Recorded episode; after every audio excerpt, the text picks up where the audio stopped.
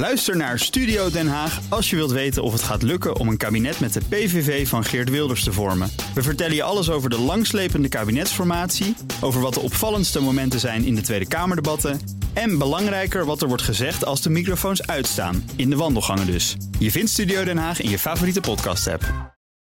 Vandaag trapt de 78e Algemene Vergadering van de Verenigde Naties af in New York. Met Volodymyr Zelensky, die daar inderdaad is. Hij gaat de leden toespreken.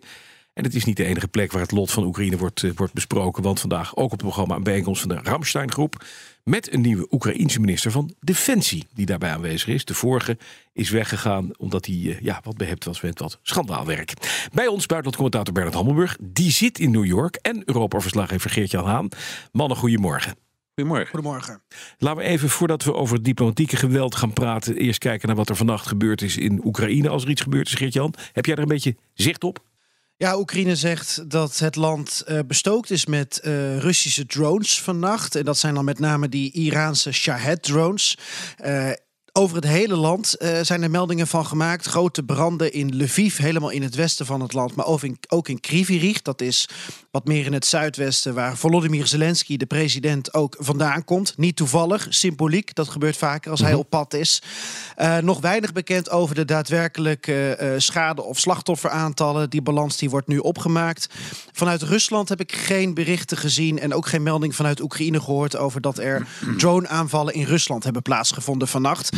En tot slot, Bas, um, uh, ja, toch wel belangrijke ontwikkelingen aan het front. Want rond Bakhmut weet Oekraïne weer steeds meer terreinwinst uh, te boeken. Mm -hmm. En dat is interessant, omdat um, Biden en Zelensky, zo weet Bernard ook, in het verleden best wel in onmin met elkaar zijn geweest over. Moet je nou wel zoveel mankracht en munitie inzetten bij dat tegenoffensief bij Bakhmut? Laat dat toch, werd er tegen Zelensky gezet.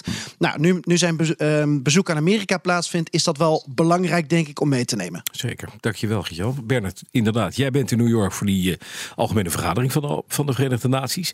Uh, wat, wat gebeurt er daar? Wat, wat, wat gaan we zien? Nou, Want de, er zijn een paar grote prominente koppen ja, niet aanwezig. Hè? Nee, dat is heel opmerkelijk. Er is, van de vijf vaste leden van de Veiligheidsraad Um, is er maar één staatshoofd gekomen, dat is Joe Biden. Dus geen Xi Jinping, geen Vladimir Poetin, geen Emmanuel Macron en ook geen uh, Sonny Sunak. Ja, die ontbreken, ontbreken allemaal. Hm. Um, en dat, nou ja, heel veel mensen hier zeggen, ja, de, de stoom is er een beetje uit hm.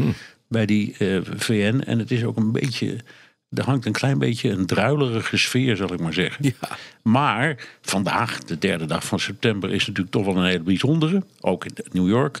Want dat is de officiële aftrap van uh, wat dan heet de High Level Week. Dus als alle belangrijke dingen gebeuren en de belangrijkste mensen aan het woord komen. Mm -hmm. Uh, en dat begint altijd traditioneel met een toespraak van de Braziliaanse president, uh, Lula, Lula in dit geval. Mm -hmm. En hoe komt dat nou? Omdat toen die VN werd opgericht en het voor de eerste keer moet gebeuren, niemand die eerste toespraak wilde houden. en toen zei Brazilië, nou dan doen wij het. Wij het. en dat hebben ze voor gehouden. Ja. En dan uh, de tweede is altijd Amerika, omdat dat het gastland is. Dus ja. Biden spreekt daarna. Mm -hmm. En dat is wel heel bijzonder. Daarna heb je een hele pikorde en dan wordt het allemaal afgewerkt naar allerlei criteria. Maar dan komt Zelensky, geloof ik, al op de vierde of vijfde plaats. Dus je komt al heel snel aan het woord. Dat is echt heel opmerkelijk. Wat gaat hij zeggen? Want dat is natuurlijk heel cruciaal. Hè? Ja. Zal hij de insteek kiezen? We hebben meer hulp nodig. We weten dat ja, de ja, steun dat... in Amerika wat begint af te nemen voor de oorlog in Oekraïne. Trump zich uitgelaten heeft. Als ik verkozen word, dan hè, bestaat de mogelijkheid dat we uit de NAVO stappen en dat we sowieso de geldkraan richting Oekraïne dichtdraaien. Is dit zijn laatste kans om nog even te proberen zo te ziet, hij, zo ziet hij het absoluut. Hij heeft ook een, een, nog een apart gesprek met Joe Biden. Mm -hmm. um, en uh, de boodschap is uh, aan die VN. Um, Denk erom, uh, ook die landen die altijd een beetje afstand houden. Denk ja. alsjeblieft aan ons. Dit gaat over meer mm -hmm. dan alleen ons. Dat wordt de boodschap die hij ja. steeds heeft. Ja. Hij zal blijven vra vraagt om uh, meer hulp en meer begrip. Uh, en hij zal ook vooral heel vaak thank you very much zeggen. Ja. Want je weet, hij heeft een tijdje geleden op zijn kop gekregen van Wallace, de Britse minister van Defensie, dat hij wel eens wat genereuzer en wat dankbaarder mag, mag zijn. Nou, dit, dit, Ja. dit is het moment, ja. Ja, zeker. En dan even naar Ramstein. Want die Duitse basis, een Amerikaanse basis in het Duitse Ramstein. Daar is die, die Ramstein-groep vandaag bij elkaar, Geert-Jan. Eh, daar zit een heel ander gremium. Wat mogen we daarvan verwachten? Want dat is alles wat Defensie doet, hè? Ja, precies. Dat is eigenlijk hoe krijg je Oekraïne binnen de, de NAVO-standaarden, zeg ik maar. Ja. Eh, eh, qua defensieprogramma, mun- munitie, hoe ze moeten vechten in deze oorlog. Ehm, Lloyd Austin, de Amerikaanse minister van Defensie, en de nieuwe Oekraïense minister van Defensie, Umerov, die hebben al gebeld afgelopen week. En die Umerov die gaat dus ehm, eh, vandaag bij de 15e bijeenkomst van Ramstein voor het eerste opwachting maken als opvolger van Resnikov. En dat wordt natuurlijk interessant om te zien Ja. wat hij kan presteren. Zowel Zelensky als eh Umerov worden nadrukkelijk gevolgd door eh, de Oekraïnse pers en het Oekraïnse volk. Maar die verwachtingen zijn altijd hoog gespannen, Bas. Dus dat is bijna onmenselijk ehm, wat ze dan kunnen presteren. Ik verwacht ook niet dat er nu iets van ATACMS of eh, Taurus vanuit Duitsland richting Oekraïne eh, zullen gaan.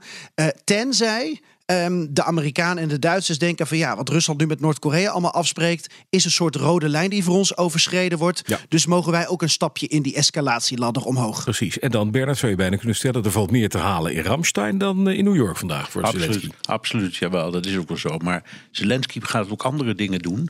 Die gaat eh, een gesprek voeren met bijvoorbeeld Netanyahu, Mhm. van wie die dolgraag de technologie van die Iron Dome wil hebben. Ja. En hij gaat praten met Lula van Brazilië. Ehm, om eh, te vragen of hij alsjeblieft van dat voor hem onhebbelijke standpunt af wil stellen dat die man neutraal wil blijven. Ja. Dat vindt Zelensky niet passen in deze wereld. Dus hij eh, gooit ook over een andere boeg en praat ook dus met anderen dan alleen maar de usual suspects. Duidelijk. Dank jullie wel. Buitencommentator Bernard Hammelburg en Europa-verslaggever Geert-Jan Haan.